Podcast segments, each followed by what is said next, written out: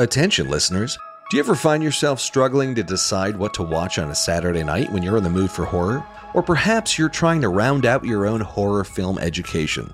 In either case, I'm sure you'll be able to make some great discoveries in my 10 by 10 horror watch list, featuring a breakdown of the 10 favorite horror movies from 10 renowned horror directors. We did a deep dive of the favorite horror movies from directors including Guillermo del Toro, Ari Aster, Jordan Peele, Quentin Tarantino, James Gunn, Rob Zombie, Martin Scorsese, and many, many more. Here you'll find a collection of each director's favorite horror movies, along with quotes about what they appreciated about the films, all in an easy to reference PDF that you can download absolutely free. Featuring a mix of well worn classics and deep cuts, hopefully you'll discover some overlooked gems and look at old classics through new lenses. Download the 10x10 horror watch list for free by visiting nicktaylor.com slash horror guide. That's nicktaylor.com slash horror guide.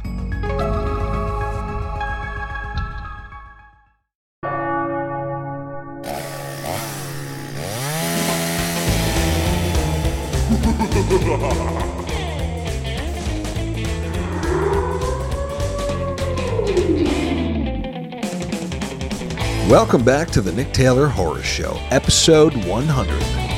As always, each episode of the Nick Taylor Horror Show explores how today's horror filmmakers are getting their movies made while deconstructing their methods and career strategies into practical insights that you can use on your own horror filmmaking journey. This includes their creative processes, funding resources, favorite books and tools, key life lessons, and much, much more. I have a very special episode in store today, one that should put a smile on all of your faces. That's right, Parker Finn is in the house. Parker is a man who should need no introduction for us horror fans, as the director behind one of this year's breakout hits, Smile. First of all, I owe an enormous thank you to my friend Joe Russo, who made this interview happen. Joe, you're the best, and I thank you very, very much. So, Parker has obviously been doing a lot of interviews recently, and I made a real effort to make my questions as unique as possible. As a result, we got into a lot of the details around the craft of Smile, including how he worked with his actors, how he worked with his DP, his approach to the edit, and his keys to crafting effective scares, amongst other things. One thing we didn't get into very much was the overall origin story about how Smile, Parker's very first feature, came to be. The story's been told quite a few times, but I will give you the short version right here.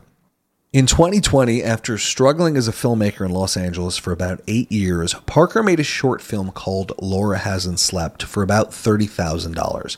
Laura Hasn't Slept ultimately got into South by Southwest, where it won the Grand Jury Award, and shortly thereafter got the attention of Paramount, who then offered Parker the opportunity to direct a feature adaptation, which turned into Smile. Smile was originally intended to go straight to streaming on Paramount Plus, but after a series of overwhelmingly positive audience reaction tests, Smile was given a wide theatrical release. To date, Smile has made over $200 million at the box office, making it one of the highest grossing horror movies of all time, which, for a first time director, is really fucking cool. For a more comprehensive deep dive into Parker's origin story, definitely check out Mick Garris's conversation with Parker on the Postmortem podcast. I listened to that right before doing this interview to make sure we didn't cover the same ground, so the two are very complementary if you want a fuller picture. Anyhow, without further ado, here is the director of Smile, Mr. Parker Finn. Parker, great to see you. How's it going? I'm good. Thank you for having me. Good. Thank you for being here. Really, really psyched to talk to you. Um, as a you know first time director, two hundred plus million at the box office. It's it's got to feel good. Um, I feel like we're in this wonderful era for horror, and I feel like the horror crowd pleaser is back. There's Smile, there's Barbarian, Terrifier 2, Pearl X. I mean, there's so much incredible stuff that's that's out now when it comes to horror. What was opening weekend like for you? Yeah, so I I snuck into like two theaters um, opening weekend, and um, both here in LA, and um, and I mean, they were primetime showings, but both were sold out. So that was like the best way to to see the uh, the movie was with a totally packed house. Um, you know, it was it was incredible. It's, it's it was so. Um, you know, you you spend all this time making something, you know, like loving it so dearly, holding it so close, uh, you know, and then finally you're sort of like handing it over to the world, and it's like it's no longer yours. It doesn't belong to you as the filmmaker anymore. It's it's the audience's now, um, for for better or worse. And um, you know, it, it, it was uh, it's it's it's really gratifying to like be in the room and, and hear the movie sort of um, doing its thing on on people and hearing all of the the you know the screams and, and the laughs and all that stuff, um, you know, was really fun. But I mean, yeah, opening weekend was was really. I was just like a total bundle of nerves. I can uh, imagine. my, my first time through it, and and and you just have no idea how people are going to react to it. Um, so yeah, it was it was very exciting, but uh, but very nerve wracking at the same time. Nice. so this being your first feature, um, and with a, a studio like Paramount what did you do to prepare? Because clearly, you know, you've been you've been working as a filmmaker for a long time. But what steps did you take to prep for an undertaking like this once you got the green light? I mean, you know, I made shorts previously, and like that's that was a really good training ground um, for, for myself. But there's what I discovered is there's very little that can prepare you to step into directing a um, a studio feature. I mean, you know, we are for a studio film. It's, it's a modest, I, I, guess, kind of modest budget. I mean, I, I, am well aware that like as a first time filmmaker, I had like uh, enormous resources compared to most. Yeah, I'm extremely grateful and, and, lucky that that happened. But um, but still, I mean, it, it was huge. It was everything was was you know uh, you know sort of made a million times bigger you know like every, every, there's a million more decisions you have to make. There's so many more people that you're working with. Um, there is you know the, the, the, stakes are much much much higher when you're spending somebody else's uh, millions of dollars. Yeah. Um, but you know I, I it was really about you know i tend to be somebody who goes very very very um, uh, hard on on prep. I love prep. It's one of my you know the part of the process that feels, um, you know, really, really important to me. And, um, you know, everything from like, I, you know, I, I shot list my whole script before I get into production. Um, and, and, you know, I, I love to be, I, I, sort of feel like there's no version of being over prepared. Mm. Um, and, and it's like worth it for me. It's always worth, um, just like constantly working at the project. Even you know, we when you're in prep, you're, you're spending how many hours a day in, in the production office. But then you know, I would I would go home at night and I'd keep working on on whatever it is I was working on, and just you know, it it, it sort of like has to become the only thing in your life while right. you're doing it. Um, which is which which is what's great about going. You know, we went and shot this movie in in New Jersey, and I live in Los Angeles. Um, and so what's great is that you know I was I was in this tiny little apartment in Hoboken, so like you know, I, there was nothing else for me to do. Right, it was right. just like I, I, I, could take my, my work home with me, and I didn't have to like think about like you know uh, like the mail piling up or, or any of the other stuff. But um, but I digress. You know, I think it's it's a it's a it's a huge step, and you sort of have to like be able to break it down and kind of like workable little chunks. So yeah. you're, you're, kind of you're kind of building the movie brick by brick so that you're you're as prepared as possible when you get to day one. Makes sense. And you um the kind your kind of origin story has been well told you know um you did a very comprehensive backstory with uh, on Mick's podcast. Um and obviously your short was a really big door opener for you. It, you you put a, a lot of time effort money into it. It looks awesome. Um, it did really, really well at South by, and it seemed to lead to a lot of doors being open. So, from that perspective, what do you think filmmakers should put into their shorts? Because it seems like it is, it's a calling card, and it should showcase your sensibility, and it should showcase your either showmanship. Like, what are the things that you feel are important to put into your short so that it, it can be that effective door opener?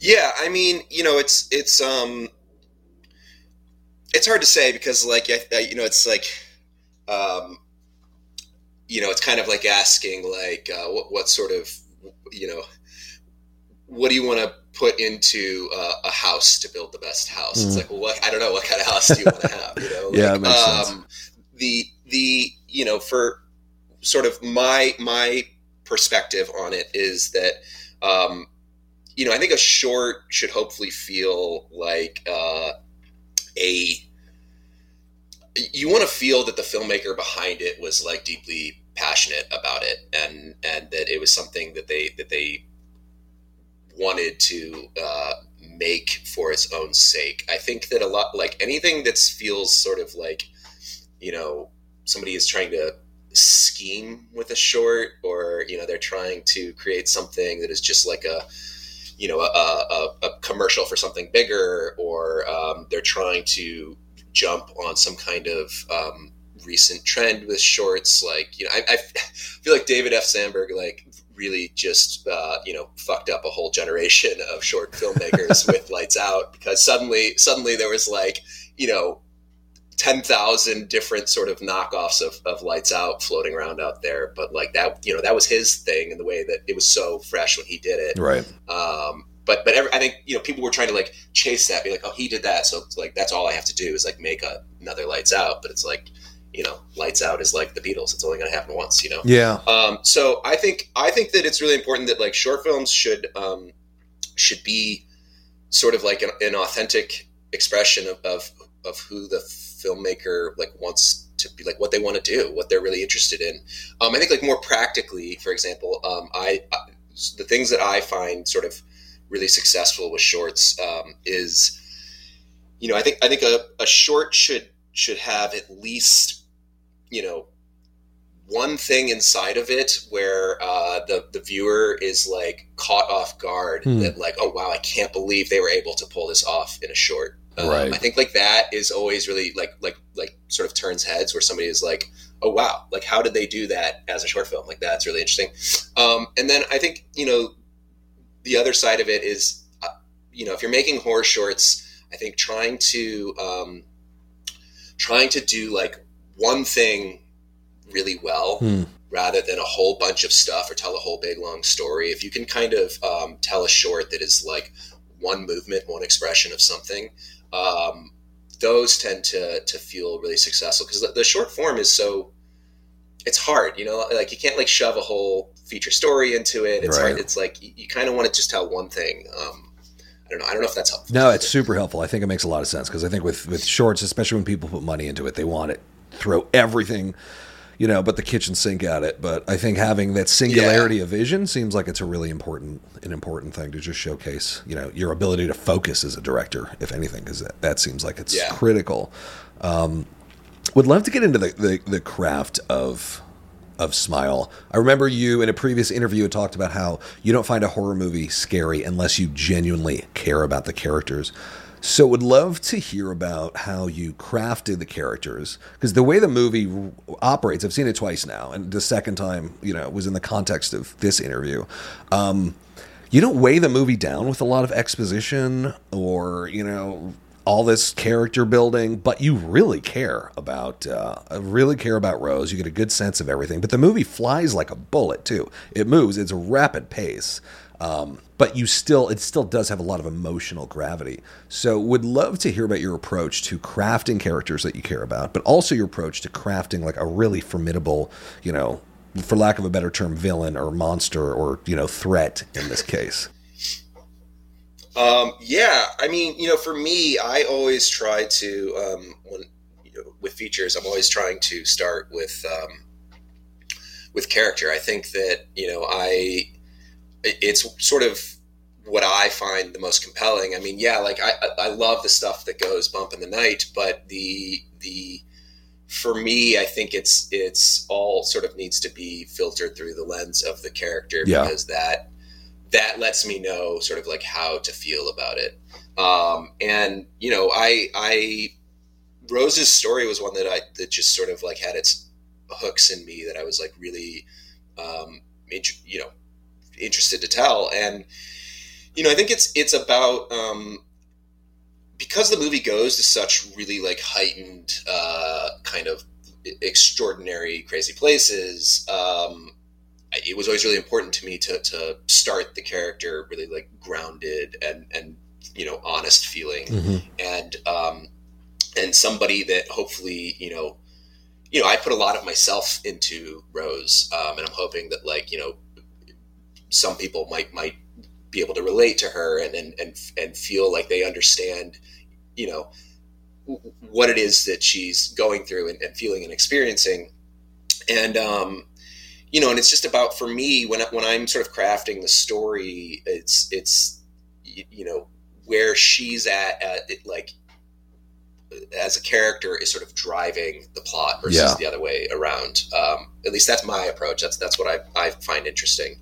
Um, and then you know on, on the flip side of that coin, uh, as far as like you know the creating the the idea of of uh, the sort of the the smiler in the film, um, you know, I it, it, was sort of like fine tuned uh, to be like the the worst thing for Rose. Like mm. that was like uh, that was like a big part of, of its of its design and what it does and how it's operating um, was to be like you know what is what is the worst version of this sort of like supernatural entity curse thing that um, like for Rose specifically. Yeah. Um, so that that was kind of how I, I, built that out, and then just you know I, I always look inwards at like what scares me and what I think would be fun and how I what an audience might you know, I, lo- I, love to sort of, if I can, teach an audience to how, how to watch a film, and then mm. and then start upending that and changing that as it goes along, so that I can hopefully like you know keep them on their toes or or,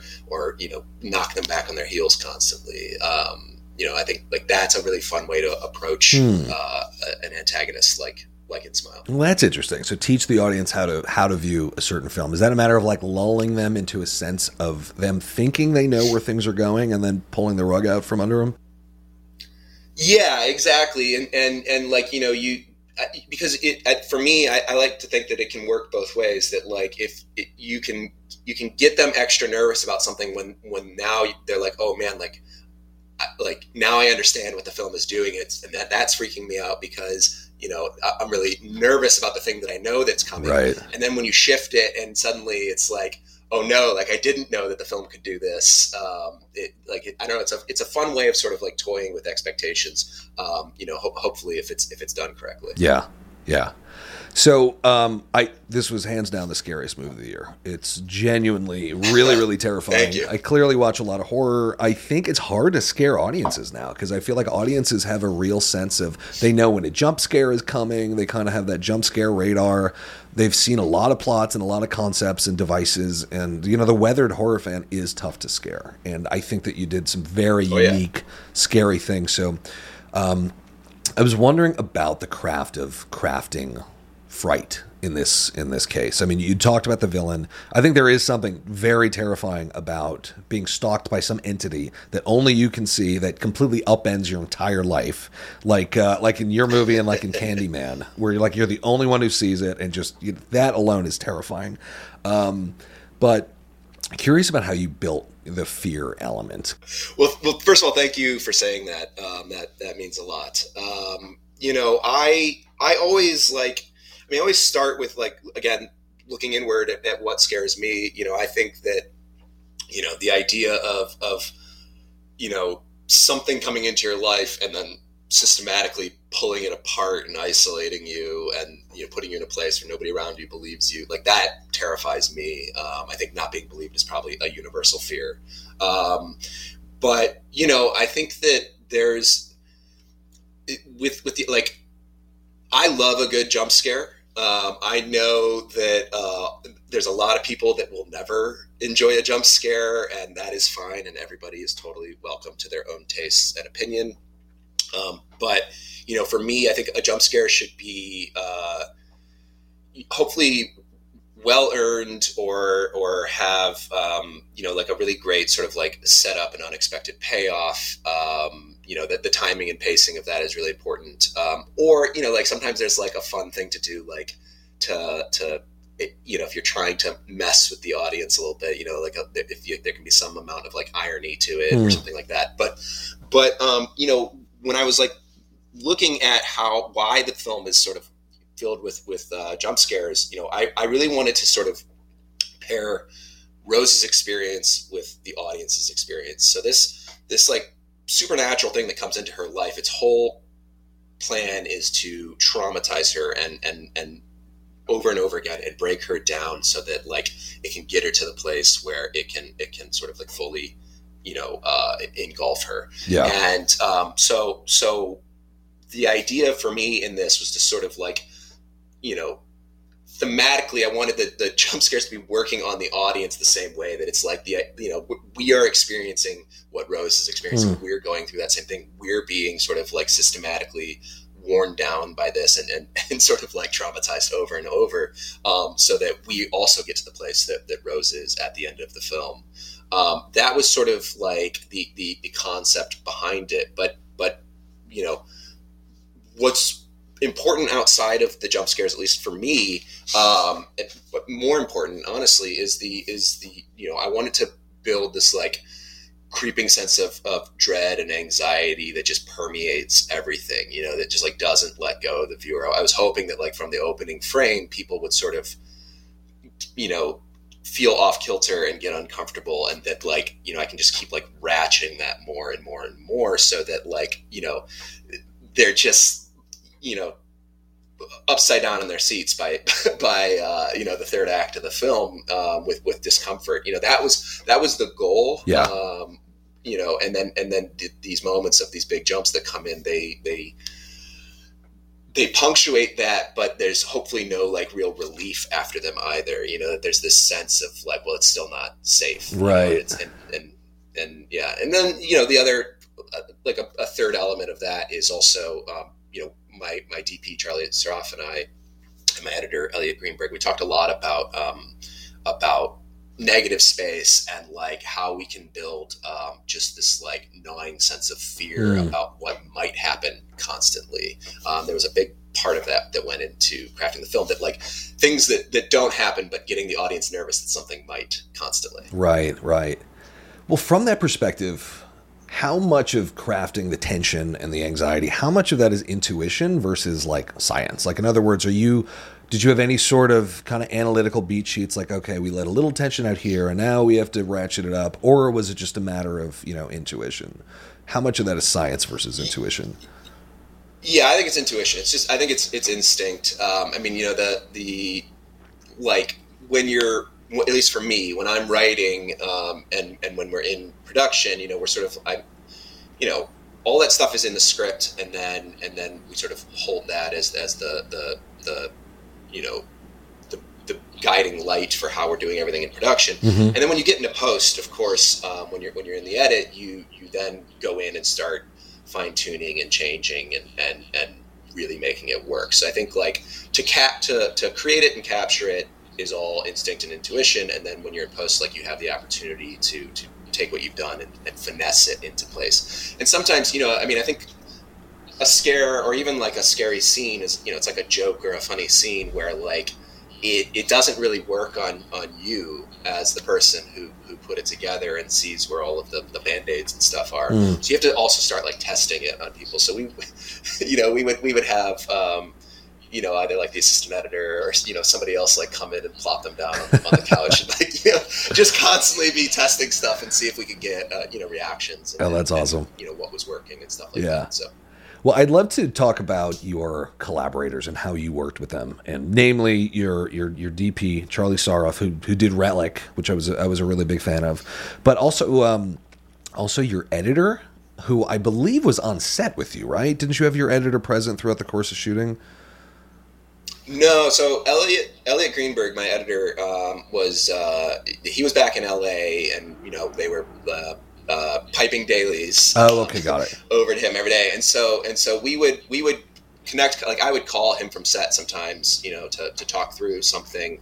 Um, but then on the weekends, we were getting on um, on uh, this uh, sort of like remote editing program, Evercast, Mhm. um, and and you know he was sort of showing me the mess I had made that week. Um, Yeah. you know, and, and just making sure that we were we were accountable for everything. But no, I once I got back, I jumped right into the uh, into the you know into the suite with him, like literally I don't know two days after I got back. Yeah, so he, he was not on, on set, but he I we were talking constantly. Okay, got it, got it. Yeah, I mean, um, you know, my my uh, Charlie, my my DP, and I we we started um, very early on talking through everything. I mean, like I said earlier, you know, I, I, I for me, I'm a I'm a very heavy shot lister. Mm-hmm. Um, you know, I don't like.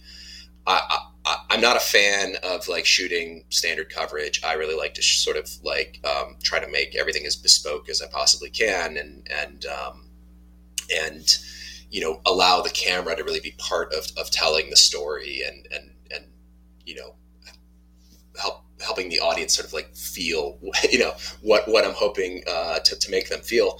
But um, you know, so we we did a, a lot of um, work together early on and, and, all the way through prep, um, just constantly refining what we were going to do and mm. figuring out how can we, you know, and of course there's a lot of like, we watched a lot of movies, we traded a lot of references, uh, we talked a lot about lighting and, but, you know, we sort of set, um, uh, we created a set of rules for ourselves hmm. to, to, sort of follow throughout the whole thing that involved, you know, how we were going to shoot Rose, how we were going to shoot the environments, how we were going to shoot anybody that she's talking to, and sort of creating this like really, really specific visual film language. Um, and then, and then sticking to that. And, and, and, you know, that was definitely um, sort of like a, a, a really important thing that, that went beyond just myself and Charlie. I mean, you know, uh, same sort of thing with like my production designer Lester Cohen and costume designer Alexis Forte. Um, you know, we it was all about like trying to create sort of like this this sort of singular uh, look and feel to the film. And and then you know Elliot and I we, we talked a lot about um, on, on the on the front side of like what I was hoping the film would feel like, and how certain scenes would feel, and how how they could play, and the mix of tones. You know, I wanted to create a film that is like, you know, it's like hopefully like it's designed to scare you. Yeah. Like that was that was the idea, but that like tension and anxiety and dread were like a huge, huge, huge backbone to the whole thing. But also like I really love, you know, if I can get an audience like sort of like squirming and laughing nervously, um, I love that. Like if I can, if people are both like really freaked out and laughing at the mm. same time. Um, I love like little moments that, that can come like unexpectedly in the film. Um, you know, where where uh, like the laugh is the goal, and yet people still leave it un, unsettled. Like right, that's, right. that's really fun for me. Um, but you know, pacing was a big discussion that we had, uh, myself and my editor, and about like letting certain moments live and breathe, and like you know um, the way that we were going to stay in certain shots, and you know, it's it's all it's all a learning curve. But I think like once you start putting it together, like the film starts telling you what it wants to be and like mm. hopefully all the all the stuff you did during prep and production is translating to post i mean of course you're you're you're changing things at that point but that like you've sort of um, created a, a, a pathway for yourself very cool so throughout the course of the movie there are there's so many scenes and depictions of human drama that are really really intense. Um, and i'm wondering what was your and, and observing them um, watching the movie the second time, I couldn't help but think, like, wow, this is really, really emotionally very strong and very raw. But this so easily could have gone off the rails. If it was like 1% off, the level of believability just would not have been as effective. And I feel like it's such a razor thin margin, you know, between being over the top, not being emotional enough. And I felt like, you know, the movie just absolutely nailed the human drama element. So I was wondering, how did you work with your actors, specifically Sosie, on being able to bring her to such a deep, dark place? So many times throughout the movie. I mean, it just things just get worse and worse for her, but her emotions are just palpably raw and feel really, really real. So I'm wondering, what did what was that process like with her? Yeah, well, I'm, I'm, I'm, I'm happy that you said that. I mean, you know, so like I made this movie to sort of be, you know, a bit of like a love letter to like the sort of like Curse Chain movies that I've always found like really fun and, and, and, you know, something very creepy about that idea. Um, but, you know, it, they're ridiculous. Like, like the, the, the external plot elements are, are so absurd that I feel like, you know, I wanted to see if I could do that, but also like, really, really ground a character that you cared about in the middle of all of that, and and and and make it feel like make it feel like it has some weight. Um, and and so yeah, that was where you know all that character melodrama. Like I, that's all the stuff that really interests me, and and I love that all that's happening in the middle of this really ridiculous thing. Um, and you know, working with Sosie, I mean, one of the reasons that I that I cast Sosie in the role was because, um, I, well, a, I mean, she, she when we first met, she was just saying, you know, all, all, the right things about how you know the, the, way she was thinking about story and character and the script um, was really really smart and really mature. And and um, you know she, she has such a great grasp of storytelling. And um, and then she was looking for something that was going to to challenge her and scare her as as a as an actor um, and this this role is like really really difficult i mean rose is in almost every single scene of the film almost every frame and um, and you know she's gotta you know what what Sosie's so good at is that she can really ground that character, draw an audience in, make them empathize with her, um, but then is totally able to go to these really heightened, really really intense places. You know, I mean, she yeah, exactly like you said, she's she's operating at these these you know at a 10 of like fear anxiety melodrama dread you know all that stuff constantly. And um, you know through the course of the shoot you know she's she's playing every single day and like there for almost the whole day. And like you know our turnaround as a company is basically her turnaround as an actor. Right. Um, so it's all sort of like designed around her. But you know it's just about being in constant communication and and you know we talked so much about the the role beforehand um, and then you know just creating a, a, a a system of trust between us where where you know uh, I you know I'm trusting her to, to be able to go to these places, and she's trusting me to make sure that like I am curating the, the performance because, like you said, it, it, could so easily go wrong. Um, right. But you know, it's it's it's this this give and take, and you know, I was so lucky to to have such a great partner in Sosie with that. Awesome. Uh, last few questions. So, throughout the course of your career, did you have any mentors that were particularly helpful, either in orienting you with the business of movies or the creative element of movies or how to navigate Hollywood? Anything like that? Were there any pivotal mentor figures for you?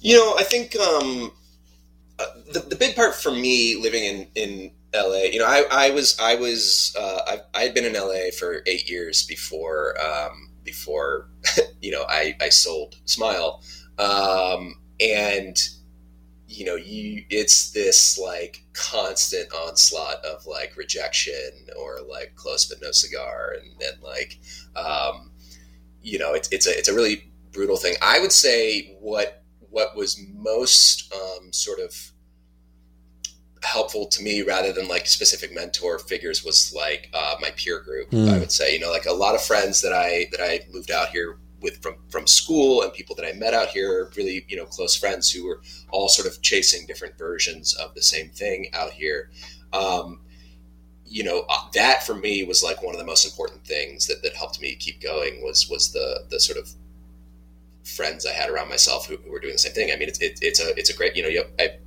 I'm reading my friend's scripts, they're reading mine, I'm working on their shorts, they're working on mine, all that kind of stuff. That that to me was like one of the biggest parts to, to keep going, I would say. Awesome. That makes a lot of sense. And were there any books or resources that were particularly helpful for you from a career or creative perspective?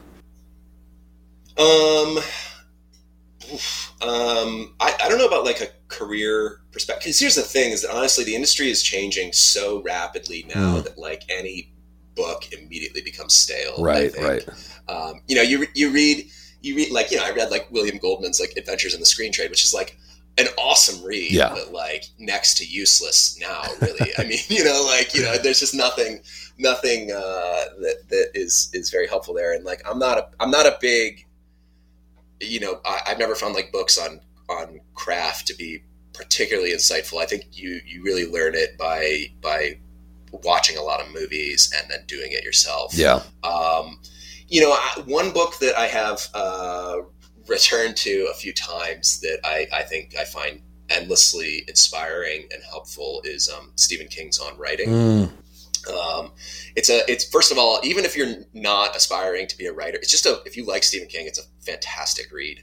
Um, but it's it's an insight to him as like working writer, but right. also talks about like everything that he's dealing with in life around the writing and how he still carves out time to do it. And you know, um, I will I will never be able to, to write at the clip that uh, Stephen King does, but um, you know, I, I, recommend that book to anybody who's who's either interested in Stephen King or in pursuing writing or or, or the creative. Yeah.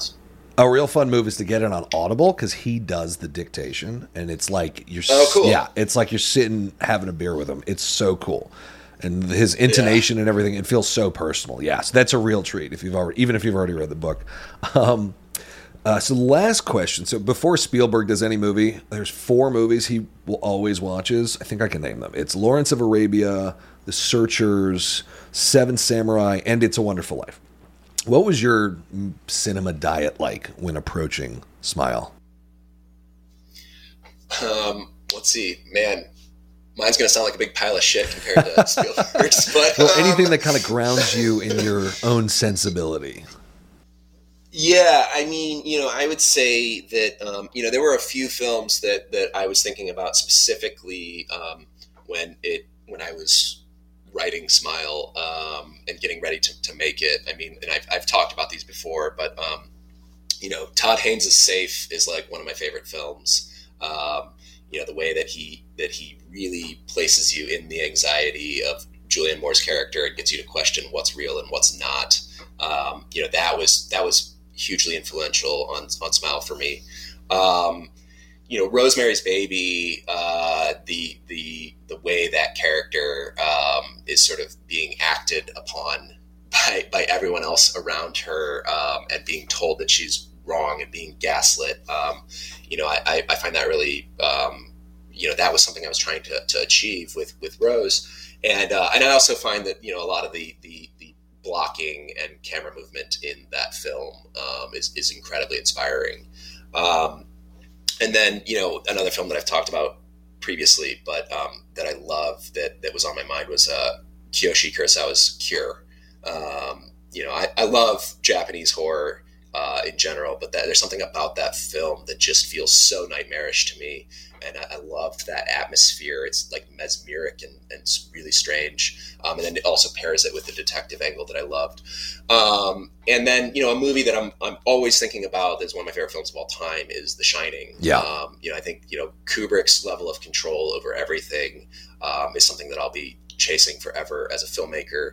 And uh, and it, you know I've seen that movie a million times, and every time I watch it, I, I pick up something new out of it. Um, so that I find that movie so inspiring to watch before I'm going into production because it's like you know it's a it's a it's a, a, very lofty thing to look at to be like I, I just want to nip at its heels, yeah, you know, which is like impossible to do. But um, yeah, I, those are those are four movies that I think you know I was definitely thinking about when I was going into Smile. Very very cool. Any parting wisdom for those aspiring filmmakers out there? Oh man, um, yeah. I mean, listen, I'm just I'm just, I'm just some asshole that made a movie, so I don't know that like you know, if I'm some like uh, you know beacon of, of sage wisdom, but um, you know, f- for me, what what I found helpful was um, you know there's a there's a lot of like uh, noise out there that sort of tells you like oh like this is popular this is what you should be doing this is the sort of thing this is how you make it in the film industry um, and i think it's so easy to get like caught up in all of that. I mean there's a whole cottage industry around like aspiring screenwriters that i find sort of weird and gross um, but like for me what what i thought was really important was just sort of like um, you know ignoring all of the the the stuff and the and the the stress of like what everyone else is doing and just being like what is it that really interests me as a filmmaker? What is it that i came out here to do? Yeah. like like you know what made me fall in love with films in the first place? And um, and just like do that thing that you really love and and pour all of yourself into it and you know if it's good, like somebody will notice and, and you'll have made something that is uniquely you. And that's uh, one of the most important things. Awesome. Perfect place to end. Thank you again. This was awesome. Oh, thank you, man. This is great. I appreciate it.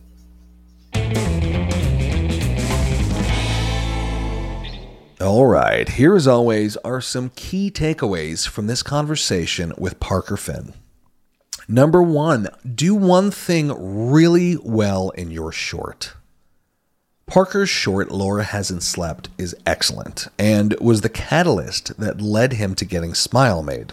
You can actually watch Laura Hasn't Slept on the upcoming Smile Blu ray release or for free on YouTube right now. I actually added a link in the show notes. When it comes to shorts, Parker claims that a lot of filmmakers try to make their shorts do too many things, when instead, focusing on doing one thing really, really effectively is what makes shorts stand out. Focusing your forces allows your shorts to go deep instead of wide, which is suitable for the short form medium, which is intended to be a single act, a single movement, and therefore is best suited for a single focus. Parker also recommends pulling off things that are not typical or really difficult to do in your shorts to show what you're capable of as a director. Number two, start with character and then throw the worst case scenario at them. Parker has spoken at length about how the scariest horror movies are the most powerful when you care about the characters that the terrible things are happening to.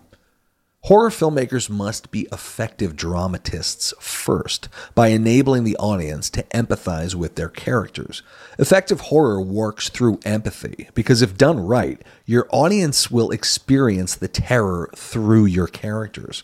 With this in mind, it's critical to ground your characters with honesty and relatability so the audience can connect with them up front.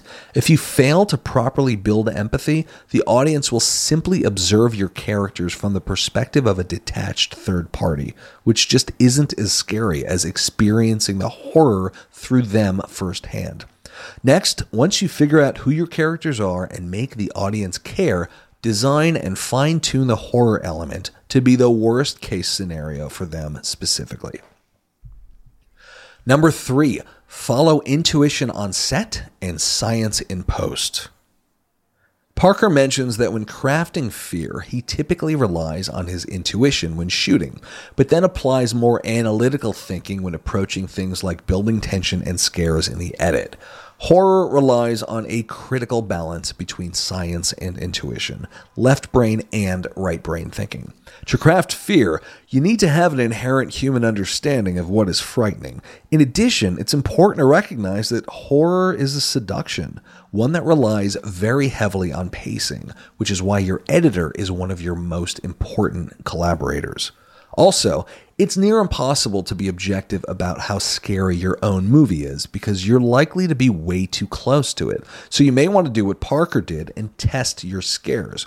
Parker would sit people down to watch certain scenes during the edit and observe whether or not they would actually get scared. Number four, don't get caught up in the noise. Parker reflects on his years in Hollywood and constantly hearing all manner of bad advice for filmmakers, of which there is no shortage. He also observed multiple industries aimed at exploiting aspiring screenwriters and filmmakers with really crappy resources and products. Parker considers all of this to be a bunch of noise and says it's important for directors to phase it all out. He recommends focusing on you as an artist, what speaks to you, what are you most interested in, and what will you be able to focus obsessively on in your movies? These are typically the kinds of projects that break the most new ground because they're personal, unique, and the directors care way more about them. So they're going to work harder on them and they're going to be more powerful projects. Phasing out the noise can help you individuate your vision in films so they can really stand out in the industry. These are the kind of films that the industry needs and the kinds of films that fans prefer. And honestly, given the recent success of films like Smile, Terrifier 2, and Barbarian, right now could not be a better time for original horror. All right, episode 100 in the bag. A big, huge thank you to you, dear listener. Without you and your support, this podcast would simply not be possible. Looks like I'm going to be taking a short break before coming back with season four, but in the meantime, keep in touch and keep those cameras rolling. Thanks again for listening to the Nick Taylor Horror Show.